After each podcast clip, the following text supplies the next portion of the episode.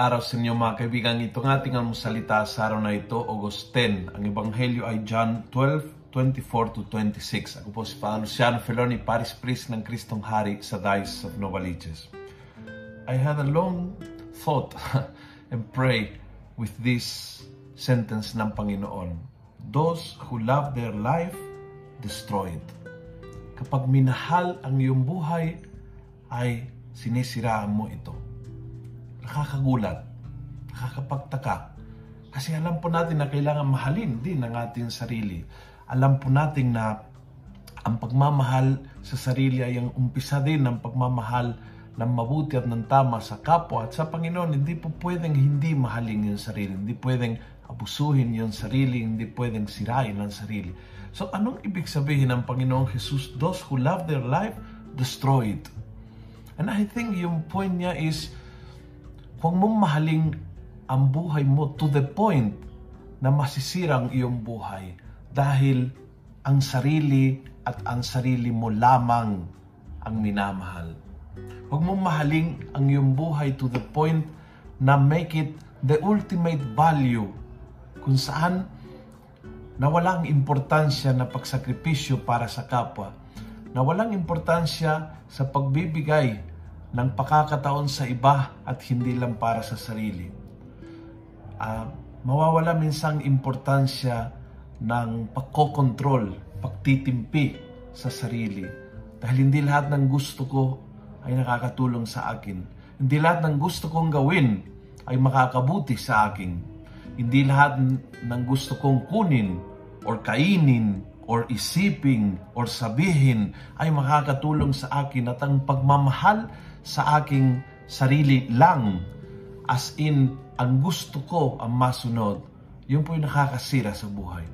And I think the Lord is so, so much telling the truth. Kaya ngayong araw na ito ay humingi tayo ang biyaya na mahaling nating nanlubusan ang ating sarili but hindi nating mahaling ang sarili to the point na sisirain natin ito. Kung nagustuhan mo ang video ito, pass it on. Punuin natin ng good news ang social media. Gawin natin viral araw-araw ang salita ng Diyos. God bless.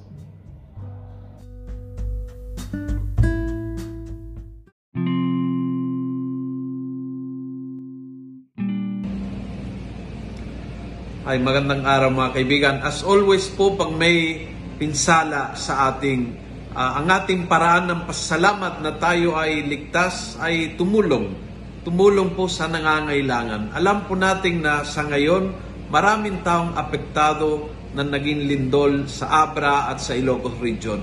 Uh, napili po namin ng almusalita ang isang parokya ng Abra para tulungan po sila.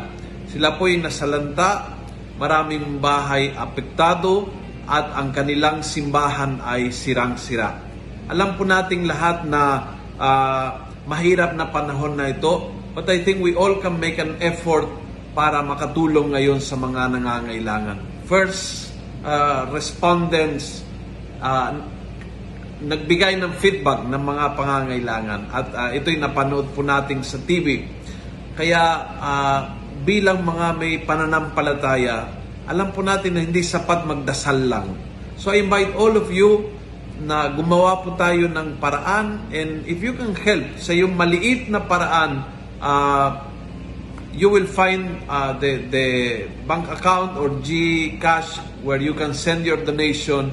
Uh, if you belong to the Diocese of Novaliches, this coming weekend, we will have second collection in all the parishes. So you can bring your donation to any of your parishes and uh, drop it in, in cash in your second collection or you can go to the offices of Caritas, of every diocese, social action centers, o Caritas, and bring your donation in kind or in cash to your nearest church. Find your way upang makarating po sa nangangailangan ang tulong.